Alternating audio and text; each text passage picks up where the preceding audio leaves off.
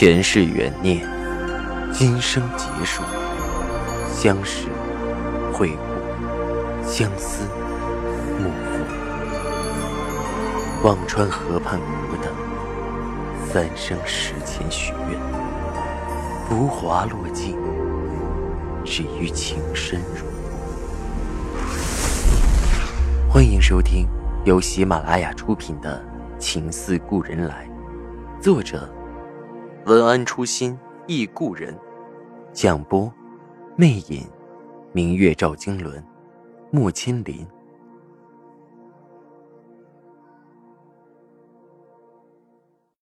第一百六十六集。青莲妈动嘴不行，还要动手，抬手就冲我的胸口伸了过来。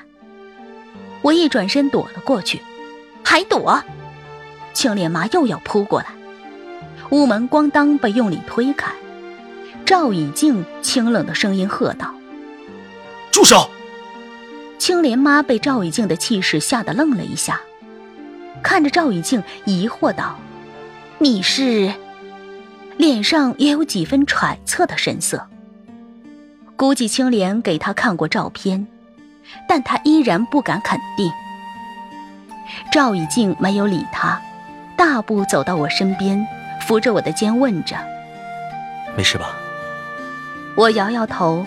从青莲妈进门也就半分钟，赵以静出来得很快，我自然没事。赵以静这才抬头看了看姚青莲妈，冷冷地说着：“我是赵以静。”青莲妈听到这个名字震了一下：“你就是赵以静？”看看他又看看我，忍不住说着：“你来了他家了？你不是整天在国外不回来的吗？”我怔了一下，赵以静生意虽忙，却并不常出国。旋即恍然，恐怕这是姚青莲解释赵以静不去他家的原因。这时妈妈从屋里出来，看着这尴尬局面叹了口气。两家之前是很好的亲戚，突然变脸，妈妈也不知怎么应对了，对青莲妈说着：“要不你进屋来喝口水。”青莲妈呸了一声，对着妈妈气势很足地骂着：“这就是你教导出来的好女儿！”她骂我可以忍，但是当着我的面这么呵斥我的妈妈，我无法接受。我忍不住打断她道：“有什么事冲我说。”青莲妈的话被我打断，火气很大，伸着手指点着我，几乎要戳到我脸上：“骂你就骂你！”话没说完，已经被赵以静用力抓住胳膊，冷冷地说着：“这是我的妻子，你没资格骂。”青莲妈愣在了那里，想挣脱赵以静的手，却像被钳住了似的动弹不得。赵以静的声音寒凉：“姚青莲的事她自己清楚，还轮不到你来给她抱不平。你可以问问她当初为什么和我做的交易，又从我这里拿了什么好处，她心知肚明。”赵以静的话不禁让青莲妈愣了，神情有几分惬意：“什么交易不交易，我听不懂你说什么。”“听不懂回去问姚青莲，但是这里你如果再来放肆，我不会轻饶。”赵以静的神色是我很少见的狠厉，一身的寒气逼人，让人心都跟着战战兢兢。赵以静松开了手，指着屋里补了一句：“这屋里的人你最好不要再动。”这话充满了警告的味道。姚青莲的妈是个典型的凶的怕横的，横的怕不要命的主。看到赵以静脾气硬辣，早已没了刚才的凶蛮，一脸的悻悻。后面一个女人看占不到便宜，扯扯她的袖子，低声说着：“要么回去问问青莲怎么回事再说。不是说只有青阳回来了吗？”青莲妈后退了一步，愤愤地看了我们几眼，扭头走了出去。我悬着的心刚舒展，赵雨静的手机响了，他接了起来。打听的怎么样？应该是刚才托付的人有了音讯。我的心又悬了起来。赵雨静走出院门，到了门外去说。小珍也跑了出来。妈妈不明就里，不知道赵雨静说的是什么事，也不想打扰。转头看着我问道：洋洋，你没事吧？摸着我的肩膀胳膊细细的打量，有没有推到哪儿？我怕妈妈看到头上的伤，赶忙把妈妈的手轻轻拿开，连推带搡道：没事的，我哪就那么脆弱，您快回去张罗饭吧。妈妈对小珍说着：对了，待会儿把小黎从她外婆家接回来吧，等青姨回来，一家人一起吃个饭，热闹。小黎是我的小侄女，比暖暖稍小一点，还是满月的时候见过，胖嘟嘟的很可爱。如今也是几年没有再见。小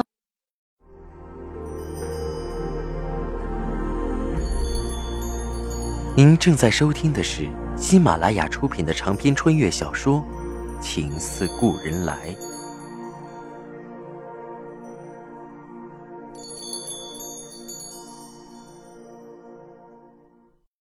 第二十九章，报亲恩，他之涉险；达情笃，我之无惧。等他们二人进了屋里，我追到门外，看着赵雨静还在讲电话，眉头皱得很紧。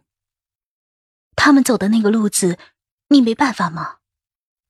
我的心狠狠沉了下去。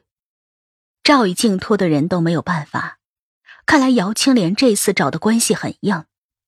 恐怕不止派出所长这个级别。一瞬间我的脚都软了。如果这样，弟弟在派出所的日子绝不好过，也绝不只是二十四小时的事，只怕现在是用二十四小时拖着，二十四小时后又会找到别的由头。想到这些，我全身都开始微微发抖。那边又讲了几句，赵已经面色很沉。我去找吧。说着挂了电话，抬眸迎上我征询的目光，赵已经神情几分严肃。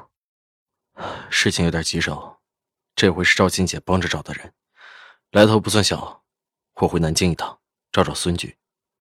我愣住了，不由问着：孙局是谁？能搭得上话吗？如果赵信简找来的人头不小，那就难免要找能与之相抗衡的人，不像对付一个派出所长那么轻易。赵雨静与官场的人没有深交，如果是所长级别的还好找人帮忙，要是来头再大，真不知道怎么解决。我又补了句：让人帮忙不会给你带来什么麻烦吧？不会，我自有分寸。赵雨静思索了一下，说着：先让青姨出来再说。说着大步进屋，和爸妈打了个招呼，说公司有事先回去处理，匆匆出门开车离开。妈妈看着赵雨静的背影叹了口气：唉，有身份的人真是忙。转看我担忧地说：这要是生活在一起，你得多累，连见面也不容易吧。小珍看出了眉目，面上的神色更是焦急，匆忙打断妈妈的话：人家忙的时候很忙，闲的时候也有，不用守着点上班。说着把我拉到厨房，低声问着：哎，是不是轻易的事情不好解决？我心里也十分忐忑，赵雨静的能量有多少，赵信简的路子有多宽，我都估测不到，但此刻只有我不能慌。我拍拍小珍的背：没事，他认识的人不少，应该有办法，我们着急也没用。小珍看着我半信半疑，没了主张。妈妈过来洗茶杯，念叨着：怎么轻易还不回来，也不知道事情处理得怎么样，要这么久。小珍听了这话，神情更焦急。我尽力平和地劝着：“啊，要调查清楚吗？哪有这么快？当事人问笔录，还要来回对质，还得调监控查事情的来龙去脉。晚上能回来就不错了。妈，别担心，派出所还能冤枉人吗？”最后这句话，我说得心痛。如果没有赵以静，如果我只是个小老百姓，被冤枉就真的没有招数了。但是即便有赵以静，当背后有强权对峙的时候，又能如何？本该是最公正的地方，却无法说公正二字。妈妈听我说要到晚上，哦了一声，也松了口气。啊，那就先吃午饭吧，看看都快两点了，你们还水米未进肚呢。说着继续去忙碌饭。我又给初中同学打了电话，他给我的回复是帮忙问了，但是说不上话。这案子是所长直管，没得打听，只知道主办这案子的警察还在审讯着弟弟。我更加焦急，脱口而出：“啊，不会刑讯逼供吧？”“不会不会。”同学连连说道，“都是本乡本土的人，又不是杀人放火多大的事儿，哪至于？这个你放心，现在也挺讲究的，审讯的时候有监控，你就踏踏实实的吧。”同学挂了电话，我却根本踏实不下来，手足连心，想着弟弟在里面还不知道被人家怎么审，我却无能为力，心里就像被猫抓似的。